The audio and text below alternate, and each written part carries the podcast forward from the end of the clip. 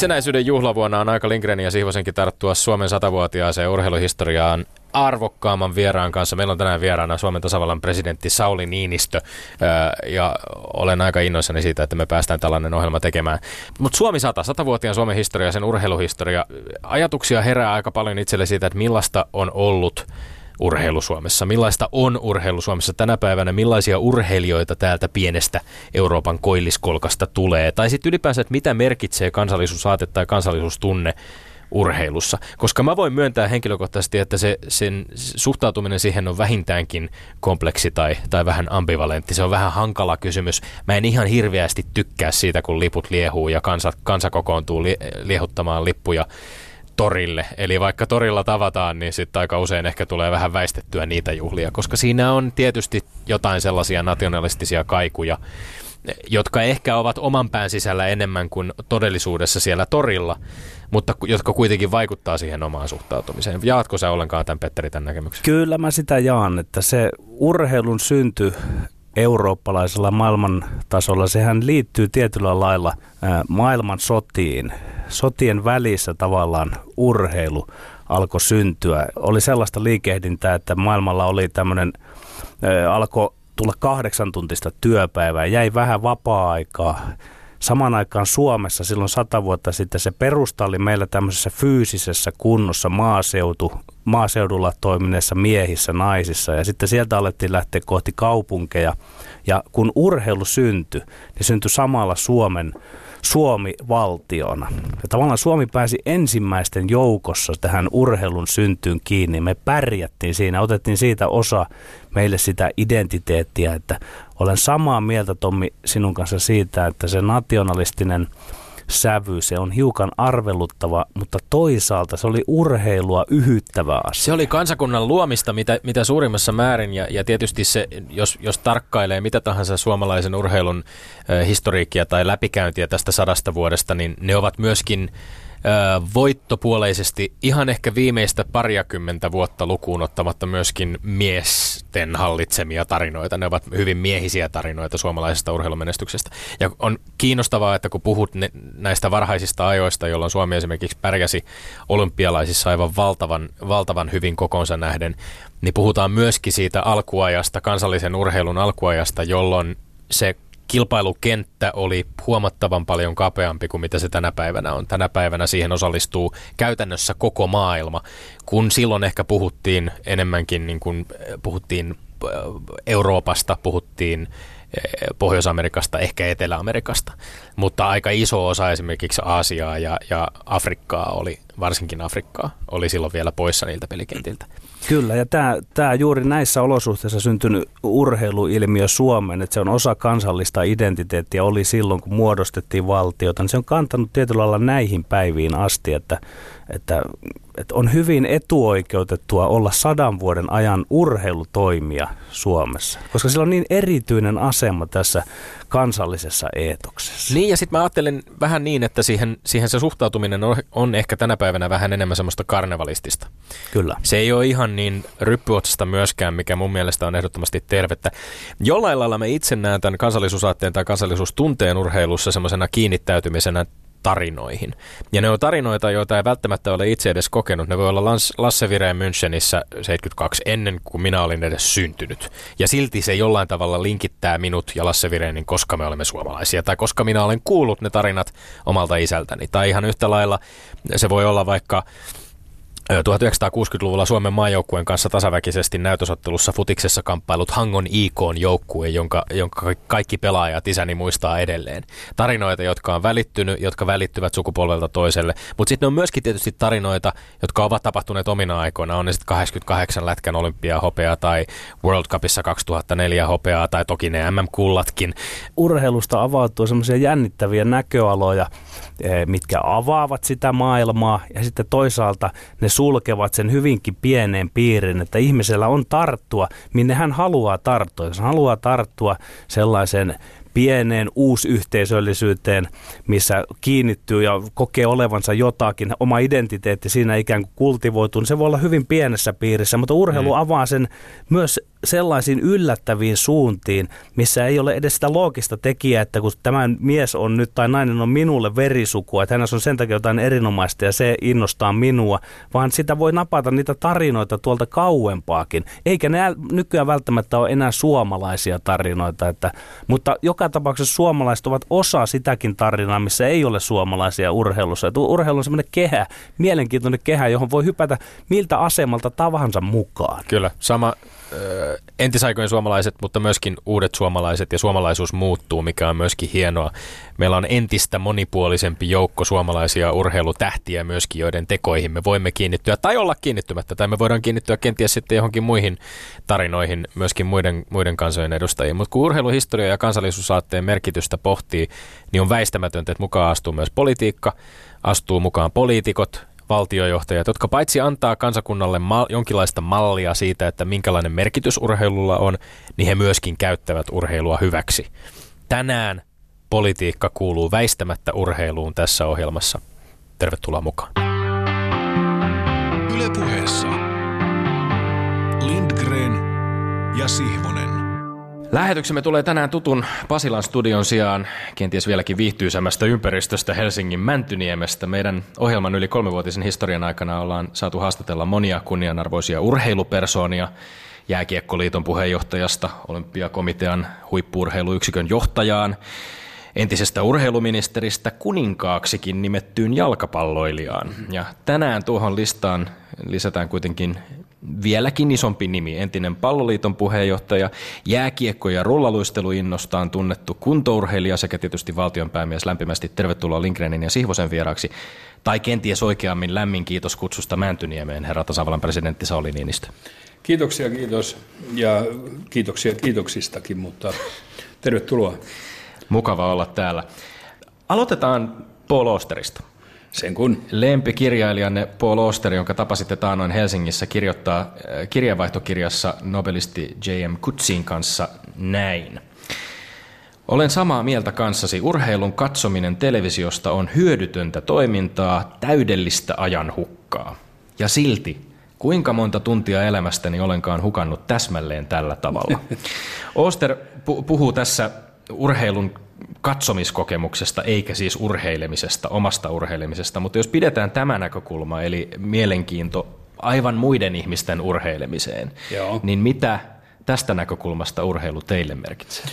Joo, mä olin muutenkin Osterin kanssa aika paljon samaa mieltä silloin, kun hän Suomessa kävi, ja on tostakin kyllä – samaa mieltä siinä suhteessa, että ehkä joskus jää sitten itseltään kysymään, että hetkinen, että tässä tuli nyt toljotettua, TVstä joskus tulee peräkkä, perä perää tuota, erilaisia urheilutapahtumia, että tässä tuli nyt toljoteltua aika pitkään.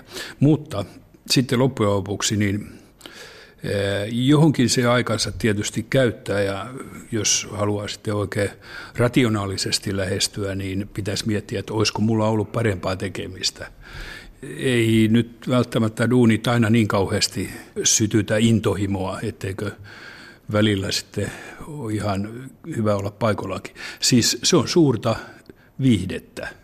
Kutsi kommentoi itse asiassa toteamalla, että ne ottelut hyvin usein toistavat täysin samaa tarinaa. Niissä tavallaan toistuu täysin samat asiat, mutta sitten toisaalta Oster komppaa tätä vastaamalla, että aivan, aivan samalla tavalla kuin mikään kukaan yksilö maailmassa ei ole täysin samankaltainen, niin aina jotain pieniä eroja myöskin löytyy. Ja varmaan ehkä se samastumiskokemus on, on teilläkin sitten, kun urheilun tarinoita, se, tarinoita seuraatte ja sitä dramatiikkaa seuraatte voittamisen häviämiseen liittyvä. Onko, onko sillä mitään? No tiety, tietyllä tavalla joo, mutta tuohon voisi sanoa erityisesti, kun kirjailijoista puhutaan, että entäs sitten kirjailijoiden tarinat? Jos satut tai on tullut lukeneeksi joita hellenistisen kauden rakennelmia tai Shakespearea, niin yhteen aikaan muista oikein kyttäsi vähän amerikkalaisia uutuuselokuvia, suuria eh, spektaakkeleita.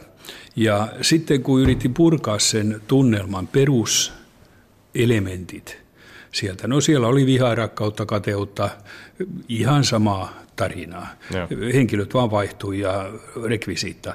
Eikä urheilussa tietysti ole paljon, paljon sen kummemmasta kysymys. Oikeastaan voisi sanoa, että urheilu on kuitenkin omalla tavallaan monipuolisempaa, koska eh, siinä nämä yksilöt kuitenkin tavallaan itse luovat myöskin sen tarinan, eivätkä pelkästään eh, tuota esiinny henkilöinä. Mennään hieman syvemmälle vielä ehkä urheilun, urheilun ytimeen. Pureudumme tänään eh, satavuotiaan Suomen itsenäisyyden kunniaksi urheilun ja urheilijoiden heijastamaan suomalaisuuteen kansallisuusaatteen ja urheilun suhteeseen sekä myöskin tasavallan presidentin moniin rooleihin urheilun parissa ja koska me olemme Lindgren ja Sihvonen. Voisimme aloittaa tässä tällaisella lyhyellä pohdinnalla urheilun ja politiikan suhteesta. Tämä on aihe, josta me ollaan Petrin kanssa väitelty aika paljon. Ja sitä varten, jos sallitte, niin hieman pohjustetaan tätä perusteellisemmin. Joo, otetaan, otetaan hetkeksi katse jalkapallokentälle. Kansainvälisen jalkapalloliiton FIFAn vuoden parhaaksi miesjalkapalloilijaksi toista kertaa peräkkäin valittu portugalilaistähti Cristiano Ronaldo on näkynyt viime aikoina TV-kuvissa kentällä ennen Mestarien liigan otteluiden alkua. Ja kun joukkueet seisovat kentällä rivissä, Mestarien liigan hymni soi, ja se soi nimenomaan kansallislaulujen sijaan. Ja kun kamera on silloin kääntynyt, lähestynyt Cristiano Ronaldoon tässä rivissä, niin hänen suunsa on havaittu liikkuva, varovasti ja aivan vaivihkaa. Eli maailman paras jalkapalloilija on laulanut itsekseen tällaisessa monikansallisessa pelaajarivissä seistessään mestarien liigan hymniä, jossa lauletaan siis kolmella eurooppalaisella kielellä mestareista, englanniksi, saksaksi ja ranskaksi. Ja miksipä ei, Ronaldo laulaisi mukana, sillä kysehän on tämmöisestä symbolisesta pienestä seremoniasta ennen varsinaisiin työtehtäviin ryhtymistä. Mutta herää kysymys, että tunteeko Cristiano Ronaldo silloin samanlaista tunnetta mestarien liigan hymniä hyräillessään kuin vaikkapa kotimaansa Portugalin kansallishymniä laulaessaan? Ja onko toisaalta sitten mm, jalkapalloilijan laulaminen tai laulamattomuus jo jonkinlainen poliittinen teko? No, kaikki on politiikkaa, sanoi kirjailija Thomas Mann, sellaista elämänalaa, jossa ihmiset toimivat, ja etenkin jossa ihmiset toimivat ryhmässä, kamppaille voitoista ja myöskin valtavista rahapalkkioista ei ole olemassa ilman poliittista toimintaa. Mennään Suomen valtioon. Suomen valtio syntyi 1917, mutta kansallinen olympiakomitea oli tunnustettu jo vuosikymmenen, vuosikymmen aiemmin, ja, ja Suomihan kilpaili erillisenä joukkueena niin Lontoon 1908 kuin Tukholman 1912 kesäolympialaisissa. Suomen urheilulehden kuuluisan muotoilun mukaisesti Hannes Kolehmainen juoksi Suomen maailmankartalle kolmella olympiakullallaan yhdellä hopealla siis jo viisi vuotta ennen kuin itsenäistä Suomea oli edes olemassa. Kansallinen urheiluprojekti oli siis olemassa jo Suomen suuriruhtinaskunnassa ja, ja Tukholmassa 1912 muun muassa Suomen jalkapallomaajoukkue kaatoi Venäjän jääden vain täpärästi mitaleilta.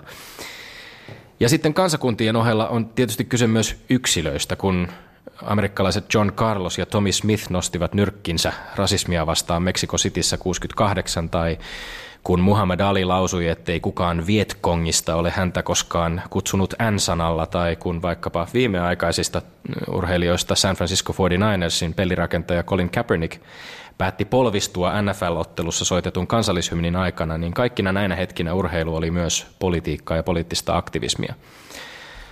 Itse olen sillä linjalla, että huippurheilu ei ole erillinen saareke, joka olisi immuuni yhteiskunnan kuohunnalle.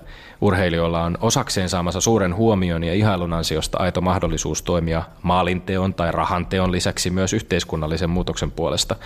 Ja parhaimmillaan urheilijat ovat vaikutusvaltansa ymmärtäviä subjekteja, he ovat toimijoita, eivät pelkkiä objekteja tai pelinappuloita.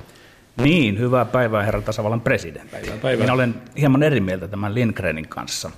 Joten vaan entä jos urheilija, jolla on tämä mainittu suuri huomioarvo, joka on ihailtu sankari, sattuukin olemaan varustettu mielipiteillä, jotka ovat sanotaan sillä ja rajalla vaikka koskien ihmisoikeuskysymyksiä, tuleeko hänen silloinkin ottaa tuo subjektin asema ilmaista julkisesti itseään? Entä voisiko ajatella, että tämä yhteinen maailmamme, joka nykyään näyttäytyy ajoittain kovin eripuraisena, että täällä olisikin sellainen omalakinen saareke, urheilu, joka olisi vapaa politiikasta, käsitteen politiikka laajassa merkityksessä. Suomi sata vuotta hengessä nousee pakottamatta mieleeni myös ne joltisenkin onnettomat ajat, kun politiikka ajoi suomalaisen urheilun kahteen leiriin, svulliin ja tulliin. Silloin määrättyjen tyttöjen ja poikien ei ollut lupa urheilla määrättyjen tyttöjen ja poikien kanssa. Urheilu ja urheilijat jaettiin porvareille ihan työväkeen.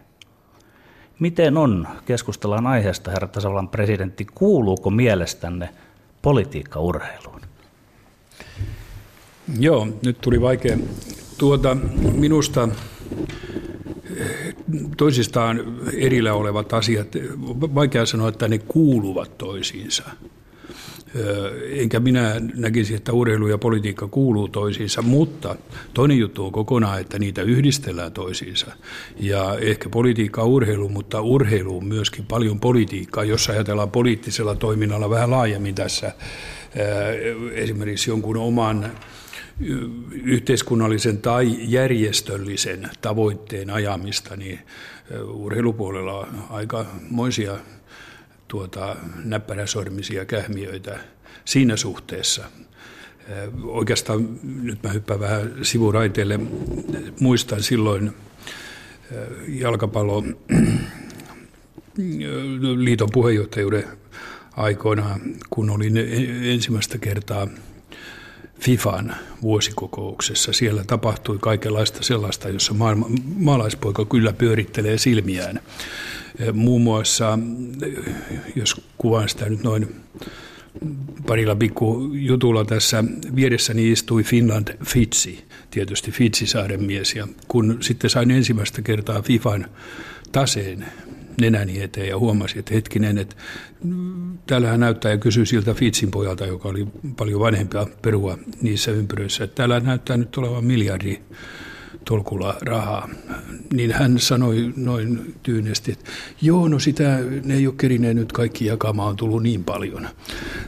mutta, mutta siis siellä vallitsi sellainen, sanoisiko puolittain pelon kulttuuri, mitä uskaltaa sanoa julkisessa kokouksessa ja mitä ei, ja se oli minulle aika yllätys. Tähän voi hyvin tarttua itse asiassa tähän resurssien jakamiseen, koska, koska tota, nimenomaan FIFA ja, ja, ja kansainvälinen jalkapallo on, on hyvä esimerkki siitä. On, on viime vuosina saatu lukea paljonkin FIFAn korruptioskandaaleista. Joo.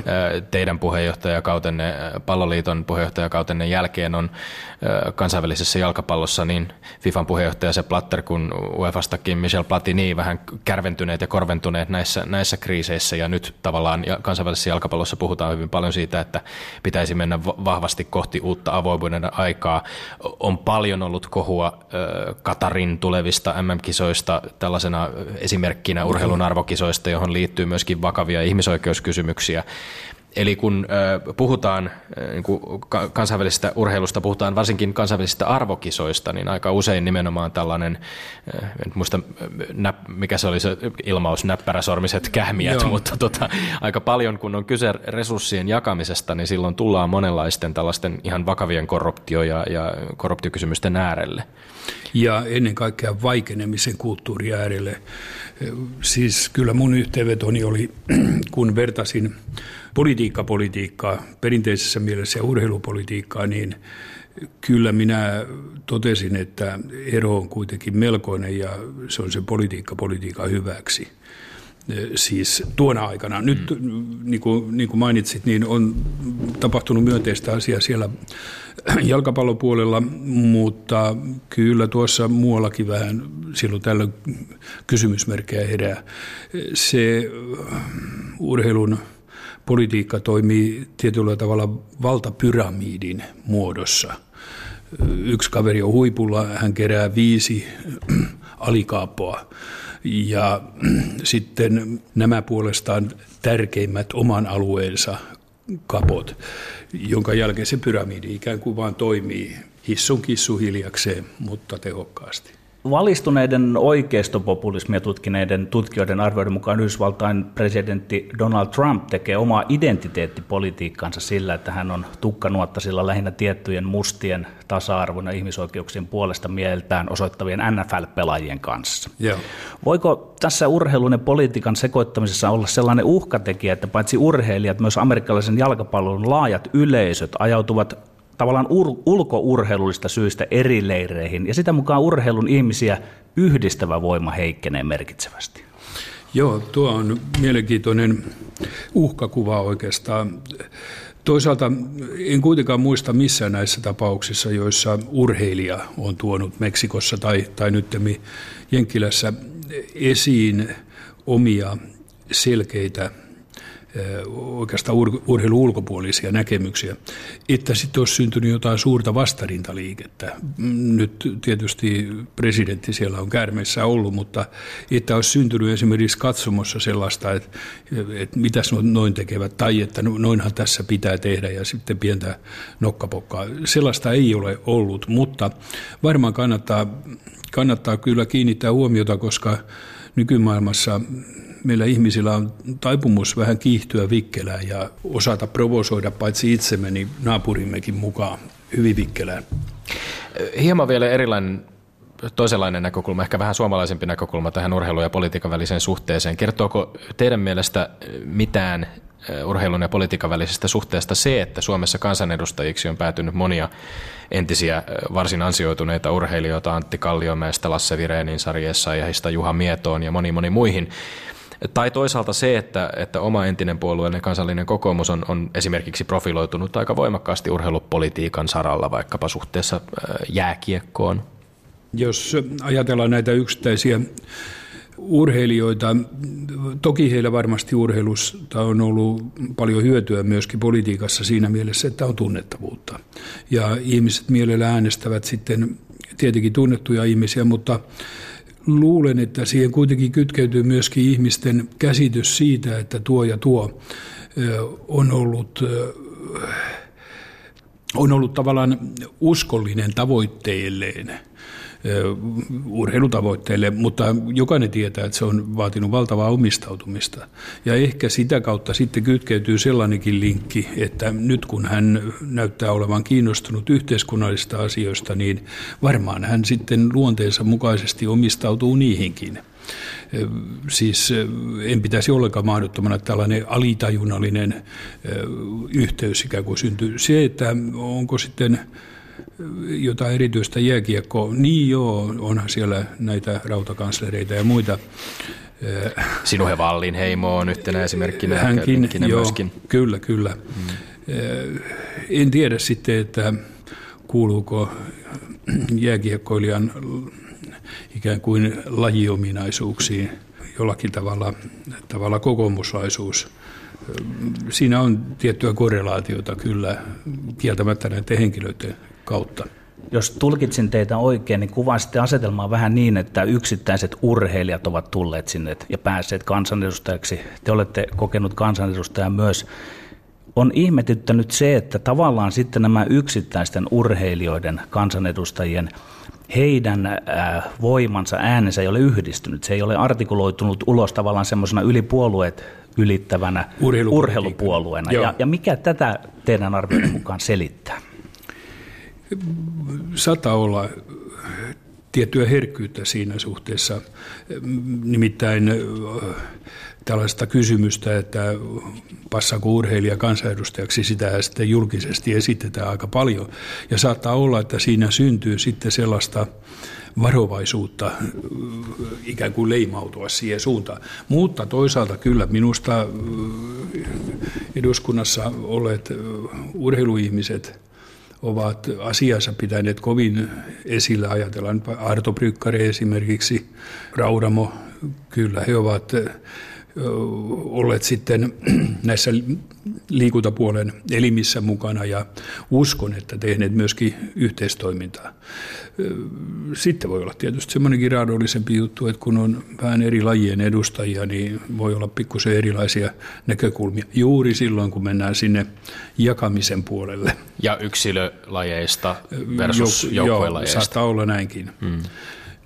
Mutta voisiko ajatella, että tämmöinen urheilupuolelle siltä perustalta olisi mahdollinen, että kun tehdään urheilupolitiikkaa, jaetaan resursseja, luodaan sitä infrastruktuuria näin, niin minä en saa asetettua sitä millään lailla tämmöiselle vasemmisto-oikeisto-akselille. Ja että tämä olisi tavallaan niin kuin hedelmällinen kohta saada synnytettyä sitä yhteistä ajattelua. Joo. Ei ainakaan enää voi asettaa vasemmisto-oikeisto-akselille, kun Soini Nikkisenkin kaltaiset heittäjät pääsisivät kyllä jo olympiakisoihin. Tuota, saattaa tietysti olla silloin silloin joudutaan myöskin kysymään, että minkälaisella ohjelmalla siinä sitten liikuttaisiin. Kyllä urheilu on kuitenkin aika hyvin esillä minusta myöskin ei-urheilevien urheilevien kansanedustajien näkemyksissä. Tosin silloin ehkä tämä liikunnallinen puoli tulee enemmän korostettua, niin kuin muunkin oikeastaan urheiluharrastuksessa, joka on hyvin kahtalainen. Toisaalta on tämä viihtyvyysnäkökulma, jota, josta puhuttiin, ja toisaalta sitten omakohtainen liikunnallinen, joka, jolla on sitten hyvin laaja merkitys tietysti, paitsi itselle, niin ehkä meidän kansanterveyslaitokselle. Ylepuheessa Lindgren ja Sihvonen. Syvennytään nyt hetkeksi uh, urheilun ja, ja nimenomaan tähän kansallisuusaatteen väliseen Joo. suhteeseen. Urheilulla on ollut merkittävä rooli suomalaisen kansakunnan rakennustyössä. Uh, itsenäisyyden ensimmäisinä vuosikymmeninä nuori Suomen valtio saavutti kokoonsa nähden aivan valtavasti mitaleita niin kesä- kuin talviolympialaisissa. Suomen, itse asiassa Suomen 303 mitalia kesäolympialaisissa on edelleen olympiahistorian suurin mitalisaalis suhteutettuna väkilukuun. Uh, ja vähän kärjistäen voisi ehkä todeta, että vaikka toki meillä valtavasti kulttuurin jättiläisiäkin arvostetaan, niin kenties edes Sibeliuksen ja Gallen Kallelan tai Kantin ö, saavutukset esimerkkeinä eivät ole saaneet aivan samanlaista tämmöistä suomalaisuutta korostavaa kansallishurmosta osakseen kuin Nurmen, Kolehmaisen tai Hakulisen vastaavat. Mistä teidän arvionne mukaan johtuu, tai allekirjoitatteko tämän, ja mistä teidän arvionne mukaan johtuu, että eri aikakausien suomalaiset urheilusankarit ovat olleet tälle kansalle niin tärkeitä? No mä kyllä allekirjoitan sen ensinnäkin, että urheilulla on ollut erittäin suuri merkitys. Ja oikeastaan aika jännää, kun ajattelee, sanoit milloin Suomi on kansainvälisen olympiakomiteaan liittynyt, taisi liittyä noin mahdollisuudet huomioon ottaa vikkelämmin kuin mitä Suomi esimerkiksi YK liittyi. Eli heti vaan mukaan, kun, ja vähän etuajassakin, niin kuin, niin kuin kuultiin jo ennen itsenäisyyttä. Eli eh, siinä mielessä urheilu on ollut tiukasti mukana kansallisessa kehityksessä. Eh, tuota, miksi sitten ehkä on niin, että, että tuolla kansankeskuudessa nämä urheilusankarit paremmin tunnetaan. Voisi olla jonkinasteisesta samaistumisesta kuitenkin kysymys. Sanotaan, että ennen vanhaa nyt hiihtäminen talvella se oli jokaisella liikkumusmuoto lähestulkoon. Tai, tai sitten ylipäätään liikkuminen ja silloin voi olla, että on helpompi samastua jonkin, jonkin hiihtomestariin kuin sitten taulujen maalaaja saati säveltäjään, kun nuotisto on itsellekin kovin vieras. Sukset ovat tutummat. Niin, luulen, että, että siinä on samastumisen helpo, helppoudesta osin kysymys myöskin. Urheilun ja valtion suhdetta voi kuvata vähintäänkin mielenkiintoisen jännitteiseksi sikäli, että toisen maailmansodan jälkeen ainakin Euroopassa ohjelmallinen yhteiskunnallinen kehityssuunta on ollut talonpoikaisilmaisua käyttääkseni rajat auki. No yhtäällä myös huippuurheilu on etenkin korkealla huipputasolla mennyt globaaliin suuntaan, jossa jotakin FC Barcelona tai Manchester United kannatetaan yli maiden ja maaosien. Mutta sitten on tämä toinen hieman voimistunut yhteiskunnallinen juone Euroopassa, rajat kiinni jolle on vastine ja pitkä perinne, joka ei näytä ainakaan heikkenevän urheilun piirissä, nimittäin valtioiden sisäinen ja välinen urheilukilpaileminen. Äh, herra tasavallan presidentti, kumpaan suuntaan mielestäni urheilun soisi kehittyvän, nationalistiseen vai internationalistiseen suuntaan, vai onko molemmille arvoinen mukaan tilausta? Ainakin liike, liikettä varmaan molempiin suuntiin on. Olen joskus ajatellut näitä kansainvälisiä seuroja, joissa, joissa siis pelataan jossain maassa, ehkä niinkin joskus, että yksikään pelaaja ei saa tulemaan siitä maasta. Ja sitten miettinyt vähän sitä kannattajien mahdollista asemointia tilanteeseen, siihen ei näytä syntyvän mitään reaktioita, jolloin joutuukin lähtemään liikkeelle siitä, että se onkin Barcelona FC, joka on siellä sydämissä keskeisesti. No, vähän huono esimerkki nyt Katalonia vuoksi, mutta kuitenkin se on minusta aika jännä, oikeastaan jännä ilmiö se, että voidaan ikään kuin se ulospäin näkyvä kooste vaikka kokonaan vaihtaa. Ja silti ihmiset kokevat, että joo, tämä on meidän, meidän tuota joukkue tai meidän porukka. Sitä on vähän vaikea selittää, olen joskus sitä vähän miettinyt. Sitten on tämä rajat kiinni ilmiö. Ne kyllä musta menevät aika paljon, eräällä tavalla aika paljon limittäinkin, jos ajatellaan nyt esimerkiksi sitä ilmiötä, jota aikana kutsuttiin brittiläiseksi jalkapallohuliganismiksi, jossa oli paljon tällaista rajat kiinni henkeä. Siinä kuitenkin sen kivitettiin ja hanskattiin ja hakattiin sen oman ikään kuin lipun, joka oli se joukkueen lippu, sen puolesta, vaikka se joukkue olisi ollut sitten kuinka kansainvälinen tahansa tai sanotaan avoimesti ajatteleva. Jotenka pikkusen saattaa mennä kyllä nyt limittäinkin nämä hommat. Mutta totta on tietysti se, että sitten maajoukkueissa, niin kyllähän siellä silloin kun maat kohtaavat, niin aika lailla sellainen isänmaallinen tunnelma vallitsee katsomoissa kansallislauluinen kaikki ne, jota ehkä siis kansallislaulujen laajamittaista levinneisyyttä, jota tänä päivänä tapahtuu mm, vähän vierastankin. Samantyyppistä jalkapallohuliganismiin liittyvää ongelmaa on tietysti hyvin voimakkaasti esimerkiksi Itä-Euroopan suunnalla tällä hetkellä. Puola on yksi sellainen esimerkki. Venäjällä on ollut esimerkkejä siitä, että myöskin joukkueiden kannattajiin saattaa kuulua jopa ihan avoimesti äärioikeistolaisia voimia, Joo. kun taas sitten se urheilijoiden, pelaajien puolelta se, se tavallaan ajattelumaailma ja, ja se todellisuus, jossa he elävät varsin monikulttuurisessa ympäristössä ja ehkä, ehkä aika avoimestikin ajattelevat Joo. nuoret urheilijat, nämä kaksi todellisuutta kohtaavat aika erikoisella tavalla sit siellä jalkapallostadionin sisällä, jossa, jossa tota, kannatetaan sitä omaa joukkuetta. Joo, siis oikeastaan kannatetaan aatetta, joka on sitten näiden sanoisiko äärikannattajien mielestä täysin väärä aate. Palataan hetkeksi, ihan hetkeksi vielä Paul Osterin. Joo. Hänen nimeään tulee toistettua paljon, mutta sallittakoon se. Te tapasitte tosiaan syksyllä hänet vain muutama päivä sen jälkeen, tämä oli minusta kiinnostavaa, vain muutama päivä sen jälkeen, kun olitte, tavanneet, olitte tavannut omaa sanasotaansa urheilun ammattilaisliigoja, NFL ja NBAtä vastaan käyneen presidentti Donald no. Trumpin. Ähm, Oster on, on kuten, kuten puhuimme, niin on kova urheilufani, on baseballfani, tennisfani ja, ja hänellä on tämmöinen äh, mielenkiintoinen kirjoitus äh, vuoden 1998 jalkapallon MM-kisojen aikaan joka julkaistiin mun, muistaakseni The New York Times Magazineissa, jossa hän kes- puhuu urheilusta ja, ja kansakuntien välisestä suhteesta näin ja nimenomaan Euroopassa.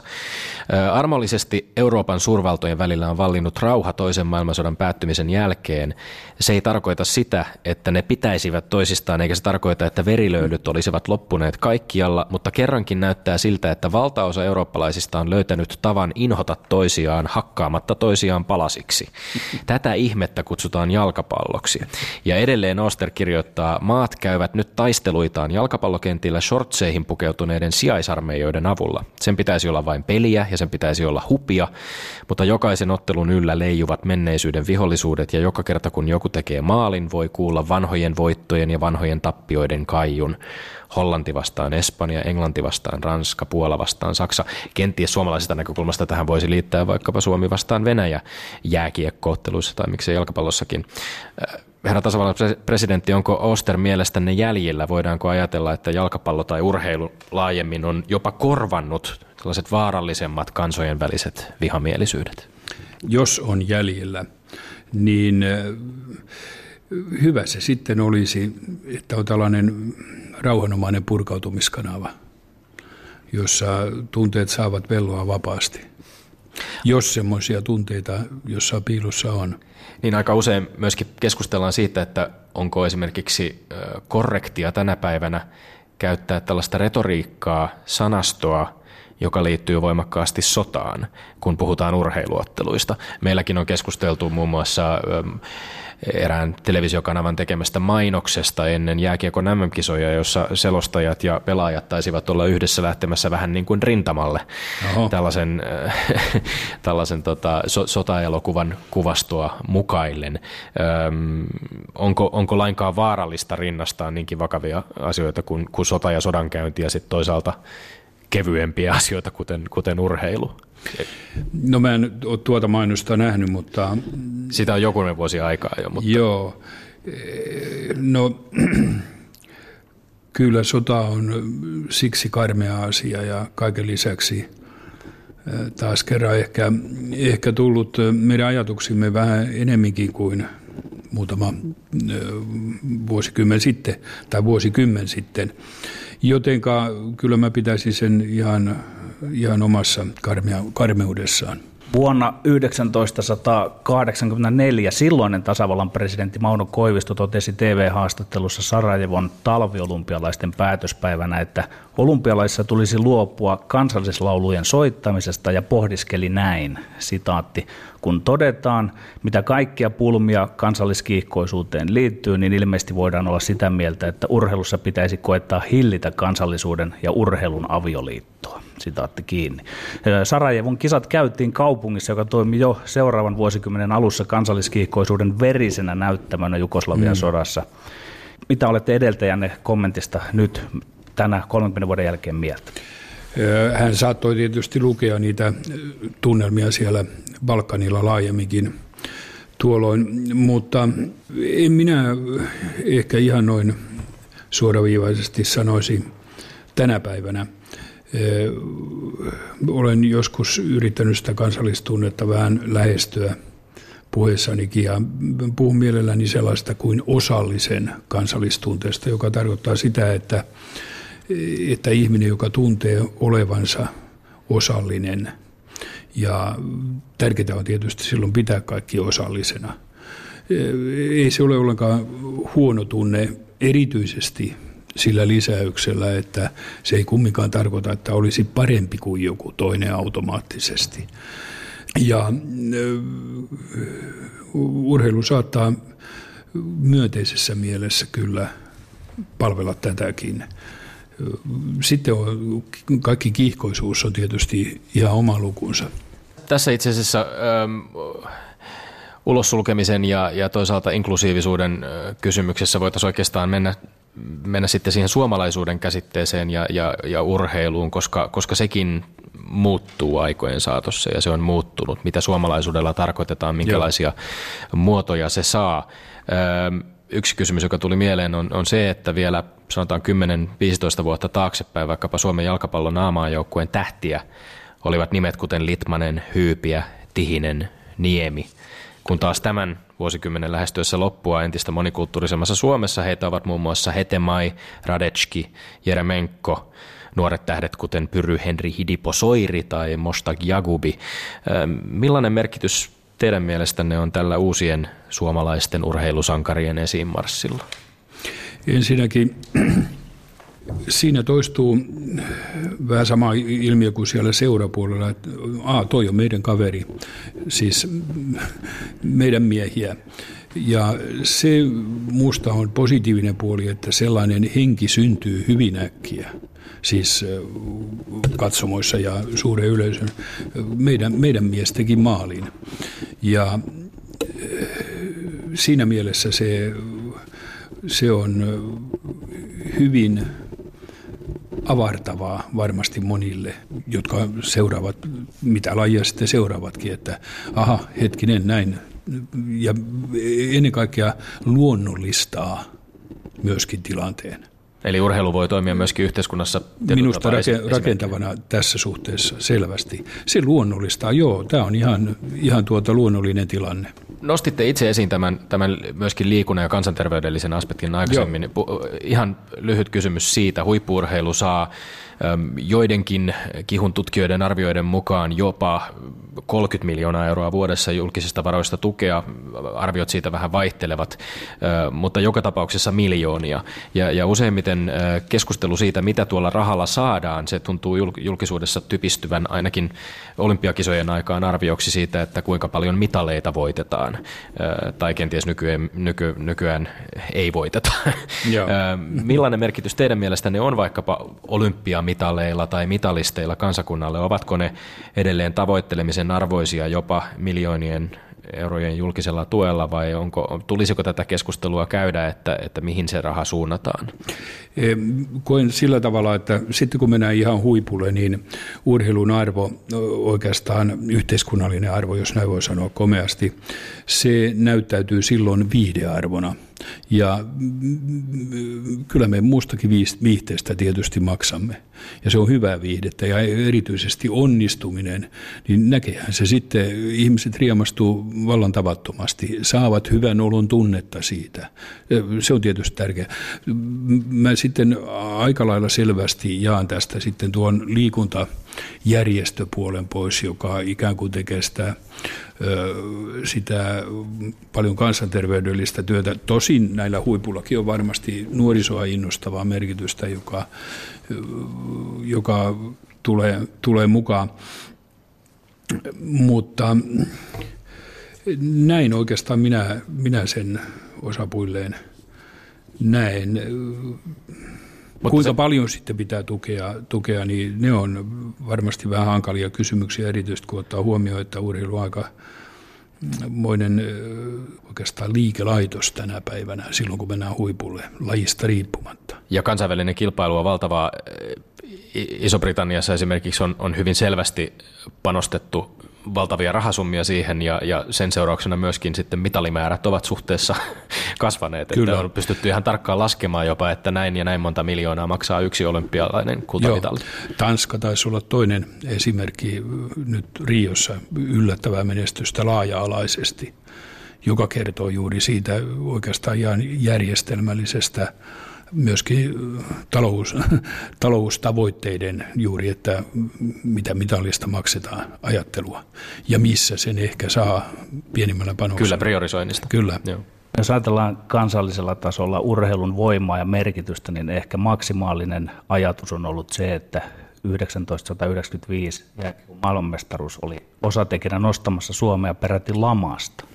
Yhdyttekö te tähän näkemykseen? Otetaan vähän varovaisemmin. Sanoisin, että oli osatekijänä ainakin siinä, että noustiin laman tunnelmista. Mennään tähän urheilun ja presidenttiyden suhteeseen vielä tässä viimeisenä laajempana teemana.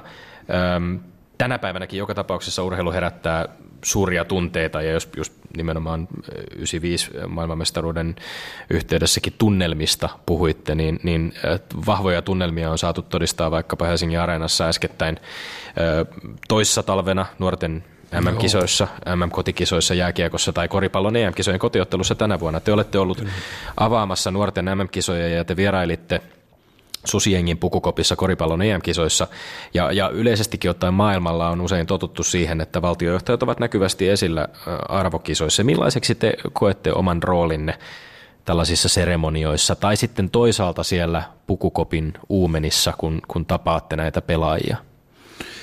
Otetaanko ensin, olen vähän tottunut tässä hommassa siihen kyyninen puoli esiin. Ja se, se on se, että – sitähän sanotaan, että poliitikon valtiojohtajan kannattaa esiintyä niissä yhteyksissä, koska se kiinnostaa ihmisiä ja, ja siinä ikään kuin pääsee osalliseksi gloriasta. No, tämä oli se kyynikkojen näkemys. Mutta minusta kannattaa sekin nyt tässä toista.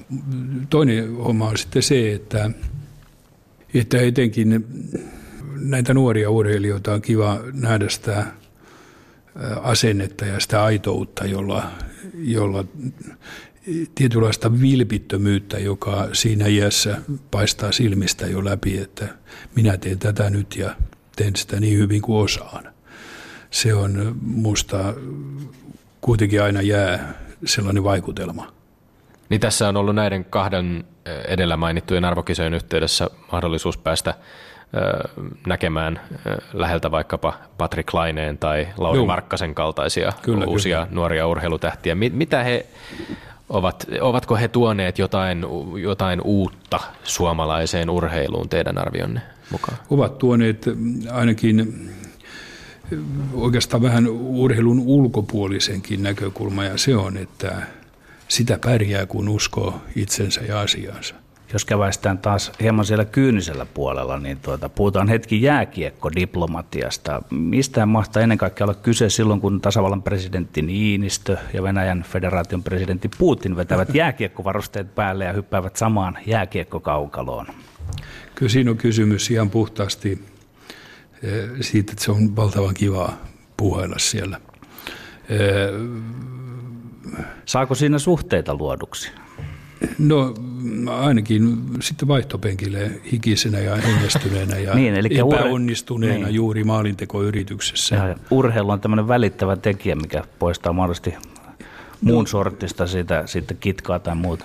No se on varmaan vähän sama kuin saunassa kävisi, että siinä ympäristö niin totaalisesti vaihtuu, että eh, ihminenkin tavallaan vaihtaa toisen vaihteen vaihteen tuota kanssakäymiseen. Pitääkö siinä olla varovainen äh, sitten taas, jos ajatellaan Putinin lisäksi valko ja diktaattorin jälkeen hallinnut presidentti Aleksandr Lukashenka tunnetaan vielä kovempana kiekkomiehenä, jolle Joo. esimerkiksi valko järjestetyt jääkiekon maailmanmestaruuskilpailut olivat aivan, aivan selvä propagandaväline. Onko siinä ollenkaan semmoisia sudenkuoppia, joita, joita, joita täytyy varoa myöskin, kun käydään jääkiekkodiplomatiaan? Mm, en sanoisi, että nyt siinä itse asiassa me on pelattu parikin kertaa, että ne ei kaikki ole julkisuuteenkaan päätyneet. Se ei ole sen homman tarkoitus. Mutta silloin tietysti, kun lähdetään, lähdetään pelaamaan vaikuttamisesta, laajempialaisesta vaikuttamisesta urheilun, urheilua hyväksi käyttäen, juuri nämä on tyypillisiä tilanteita, niin kuin jo aikaisemmin todettiin tässä, nämä kisapaikkavalinnat, ne ovat niissä aina siis paitsi raha, niin monet monet motiivit, joista kaikki eivät ole ehkä ihan puhtaita mahdollista tasoa mukana. Ja silloin tietysti urheilu valjastuu tietyllä tavalla palvelemaan ihan toisia asioita kuin mitä varten urheilu on. No kaikki ottelut valtiojohtajien kanssa eivät ole välttämättä päätynyt julkisuuteen. Yksi, joka päätyi julkisuuteen, oli, oli tapaus, jossa, jossa ilmaannuitte yllättäen ulkoja eli jääkiekkoa pelaamaan muun muassa loppuvuodesta 2015 Iltasanomien mukaan Helsingin Käpylässä sijaitsevalle. Ei se mikään yllätys ollut. Mä käyn varmaan kymmenen kertaa siellä. Nämä pikkupojat mut tuntee hyvin ja mä pääsen muuten aina joukkueeseen. Mahtava. Koska, koska ne tykkää tavattomasti semmoista kierrettävästä tolpasta siellä. Iltas, Iltasanomien muotoilu oli ilmestyitte yllättäen, mutta, äh, mutta tämä on hauska kuulla. Käpylässä tosiaan oli tuon no, lehtijutun... Nyt, nytkin odottelen jäitä. No niin, mahtavaa. tuonkin lehtijutun yhteydessä puhuttiin puhuttiin sitten, että oli, siellä oli peli, pelikavereina 2003 syntyneitä kiekkojunioreita. Tästä tuli jonkinlainen kuvaus omasta taidostanne suhteessa heihin, mutta Joo, mutta uskasivatko siellä... 12-vuotiaat kiekkoilijat pelata tosissaan herra tasavallan presidenttiä vastaan? Mm, sitten, tai teidän mä, kanssa? Mä luulen, että me ei niin kauheasti pelattu juuri sen porukan kanssa sillä kertaa, mutta siellä on kavereita, jotka tunnistaa mut kyllä ja, ja pyytää joukkueeseen, sen verran on. Yksi juttu muuten, mikä on tänä päivänä hienoa tuossa Pipolätkässä, siihen aikaan kun nuorena tuli käytyä siellä, niin silloinhan pantiin porukat riviin ja kaksi ennakoidusti parasta kaveria valitsi että tuolta tuolta. Nyt niillä on tosi hieno tyyli panna mailat kasaan. Ja sitten joku kaveri menee selkäpäin polvilleen siihen mailakasaan ja jakaa ne mailat kahteen eri läjää, jolloin sä oot aina joukkueessa mukana, eikä mitenkään rankkeerattuna, että hän Heikki sieltä kanssa sitten on pakko ottaa oman porukkaan. Se on aika kiva. Eli perinteisten tämmöisten kunujakojen vai miksi niitä kutsutaan? Näitä sijaan, varmaan niin, jo. Tavallaan, ei, tuota... ei ollut, Joo, ei ole enää. Mahtavaa. Se oli mullekin yllätys. Eli nuoret pojat kyllä uskaltavat pelata presidenttiä vastaan tosissaan. Joo, on, tykkäävät jo, kovin kiertää. Joo, on, on Kurilaan silti kysyttävä jääkiekon ammattilaisena näin, että presidentti Putinin kyllä annetaan tehdä muutamia maaleja per ottelu. Onko teille tarvittu koskaan missään tällaisessa ottelussa sitä, että järjestetään se maali, että syötellään ja sitten Ei. saatte lyödä sieltä takatolpilta tyhjiin niin sanotusti? Tätä en ikinä myönnä. Valtion ja urheilun suhteesta vielä. Valtiojohtoinen doping, jos mennään vähän vakavampiin urheiluaiheisiin taas. DDRssä 70-luvulla mm, voimakkaasti valtion ohjaamaa dopingjärjestelmää. Montrealin olympialaisista lähtien ainakin. Viime aikoina paljon on ollut esillä Venäjä, itänaapurimme Lontoon ja Sochin olympialaisten alla. 2010-luvun alussa järjestelmällisesti valjastettu jopa, jopa tämmöinen niin kuin valtiollinen urheilukoneisto vilppiin ja on, on, on tapahtunut esimerkiksi systemaattista doping-testien manipulointia, mikä on nyt tullut, tullut esiin. Osaatteko te arvioida, miksi urheilu on valtioille tai jopa valtiojohtajille niin tärkeää, että menestystä on toisinaan tavoiteltu vähän niin kuin hinnalla millä hyvänsä? Ei pelkästään urheilijoiden toimesta, vaan myöskin sieltä valtiojohdosta käsin. Joo, ensinnäkin kaiken kaikkiaan tämä tilanne ja nämä taas toistuvat uutiset, ikävät uutiset, ne, ne on kyllä tehneet tässäkin asiassa varmaan monesta kyynikon, että ei tästä vaan näköjään mitään lopullista selkoa tule tästä touhusta. Ja se on äärettömän masentavaa. Sitten DDR kai oli tästä keskeisin malliesimerkki, jossa nähtiin sillä tavalla, että valtion etua ajetaan, kun menestytään urheilijoissa, urheilijoiden keskuudessa ja siitä maksettiin mitä tahansa, erityisesti sen urheilijan kustannuksella tietysti loppujen lopuksi. Väärillä, väärillä teillä ollaan kovasti. No meilläkään ei ole kiellettyä aineiden systemaattisuuden käytöltä vältytty ja Lahdessa 2001 suomalaisiihtäjien kärähtäminen dopingista voi sanoa aiheuttaneen jopa jonkinlaisten kansallisen trauman. Ollaanko me päästy täällä siitä traumasta eteenpäin? Onko arvioinnin mukaan tätä keskustelua käyty tyyppiluokkaan, että onko meidän kansalliselle, meille tyypillistä se, että emme oikein ole aina päässeet kansalaissodastakaan eteenpäin? Että onko meillä kykyä keskustella näistä asioista? Nyt viime vuonna tänä vuonna Lahden MM-kisoissa. Kyllä. Musta tosin komiasti olisi sanoa, että havaitsin itse, mutta kyllä minu, minulle niin kuin havainnollistettiin se, että nyt vihdoinkin ollaan päästy ohi, sanotaan 17 vuoden piinasta. Ja saattaa vähän, vaikka kisa, kisamenestys tarjota myöskään katsojamäärän suhteen ei täyttänyt odotuksia, niin saattaa olla, että se tunnelma nyt hiihtopiireissä on kuitenkin pikkuhiljaa klaaraantumassa. Ja miksi juuri hiihtopiireissä on tärkeää, koska sinne se syvimmin koski selvästi, totta kai. Joten ehkä siitä ylipäästään pikkuhiljaa, mutta tietenkin semmoiset pohjat siitä jää, että mitään uutta se ei kestä. Siis tarkoitan ylipäätään urheilussa Suomessa. Yksi kysymys liittyen vielä presidenttiyteen. Jos ajatellaan entisiä tasavallan presidenttejä ja teitä, ajatellaan Kekkosta, Koivistoa, ajatellaan Niinistöä, ajatellaan valtiopäämiestä ja, ja hänen imagoaan, Presidentti Kekkonen oli 23-vuotiaana korkeushypyn Suomen mestari, brändäsi myöskin itseään, jos näin tämmöistä tuoreempaa termiä voi käyttää, niin, niin aika voimakkaasti itseään urheilun kautta presidenttikautensa aikanakin. Presidentti Mauno Koivisto tunnettiin ennen kaikkea lentopallomiehenä ja te olette taas tullut tunnetuksi juuri muun muassa rullaluistelusta ja jääkiekkoilusta sekä tietysti monen muun ö, valtiopäämiehen lailla myöskin urheilun erilaisista luottamustehtävistä ö, omalla kohdallanne palloliiton puheenjohtajana. Onko tämä mielestäni sattumaa vai onko, onko urheilemisen luonteessa, puhutaan, puhutaanko nyt edelleen siitä sitoutumisesta, onko urheilemisen luonteessa jotain sellaista, joka on aivan erityisesti hyödyksi valtio, valtiojohtajan imagolla? No jos nyt puhutaan Kekkosesta, Koivistosta tai, tai minustakin, niin – kun ei vaan pysy poissa siellä kentiltä, kun on se koko lapsesta asti tottunut, niin ei siinä tarvitse mitenkään brändätä. Pitäisi niin kuin vangita itsensä ulkopuolelle ja sitä ei mieluusti tee. Mä kerron pienen esimerkin, kun viimeisen kerran, kun Mauno Koivisto tuli tuonne Kultarantaan, me järjestimme hänen vanhalle joukkueelleen peliin siellä – keski-ikä 89 vuotta, niin eh, Manu heti pussista tultua sanoi, että minä jätin kamppeet kotiin. No, jokainen tiesi, että Teller oli käskenyt, että kamppeet jäädään kotiin. Me katsoimme sitä peliä ja joka ainoan paremman lyönnin kohdalla Manu puolittain nousi ja sanoi, että olisi pitänyt ottaa ne kamppeet mukaan. Se on aitoa tahtoa olla mukana siinä, siinä hommassa, kun se on verissä lapsista lähtien. Pystyttekö presidentti Niinistö nimeämään joitakin sellaisia tekoja tai tapahtumia Suomen ur- urheiluhistoriasta, jotka teidän mielestänne ovat olleet tavalla tai toisella erityisen merkittäviä, joko teille henkilökohtaisesti tai Suomelle ja suomalaiselle urheilulle? Nämä historian tapahtumat, joista tietysti me kaikki olemme kuulleet, on vähän eri juttu, mutta sitten jos ajattelee ihan omakohtaisia, mulla syntyi jostain syystä 50-luvulla semmoinen merkillinen, merkillinen mania – kannattaa aina sitä toiseksi parasta suomalaista. Esimerkiksi luistelussa Starutti Toivosalonen, vaikka Juha, tuo Järvinen oli varmasti parempi hiidossa, se oli arvoviitainen eikä hakulinen. Ja nä, tällaisia sitä vieläkin vaan muistelen. Sitten on tietenkin kaikki nämä No jostain syystä Jorma Valkamasta tykkäsin kovasti silloin.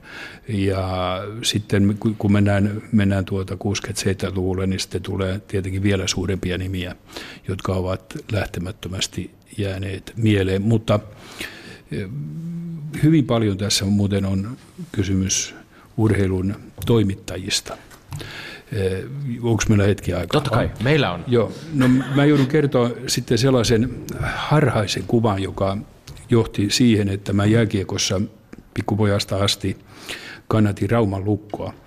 Ja tämä kuva on täytynyt syntyä siitä, että eh, MM-kisojen selostaja, kuka lieneekään silloin ollut, eh, hän antoi jostain syystä semmoisen kuvan, että kun Teppo Rasti on pakkina kentällä, niin Suomella ei ole hätää. Tällainen mieleyhtymä pikkupojalle syntyi. Ja sitten havaitsin, että Teppo Rastio pelaa Rauman lukossa. No hän minulle on ollut aina Rauman lukon puolustaja, kunnes siihen asti, kun kävin Tampereen Ilveksen kahdeksanvuotisjuhlat, ne muistaakseni oli, ja siellä tuli koko seinälle Teppo Rastion kuva Ilveksen kuuluisa hyökkäjä. On ollut ilo keskustella kanssanne suomalaisesta urheiluhistoriasta ja omasta suhteestanne urheiluun. Lämmin kiitos. Okei, okay, kiitos teille. Kiitos. Ja ei muuta kuin urheiluhenkeä. Yle puheessa Lindgren ja Sihvonen.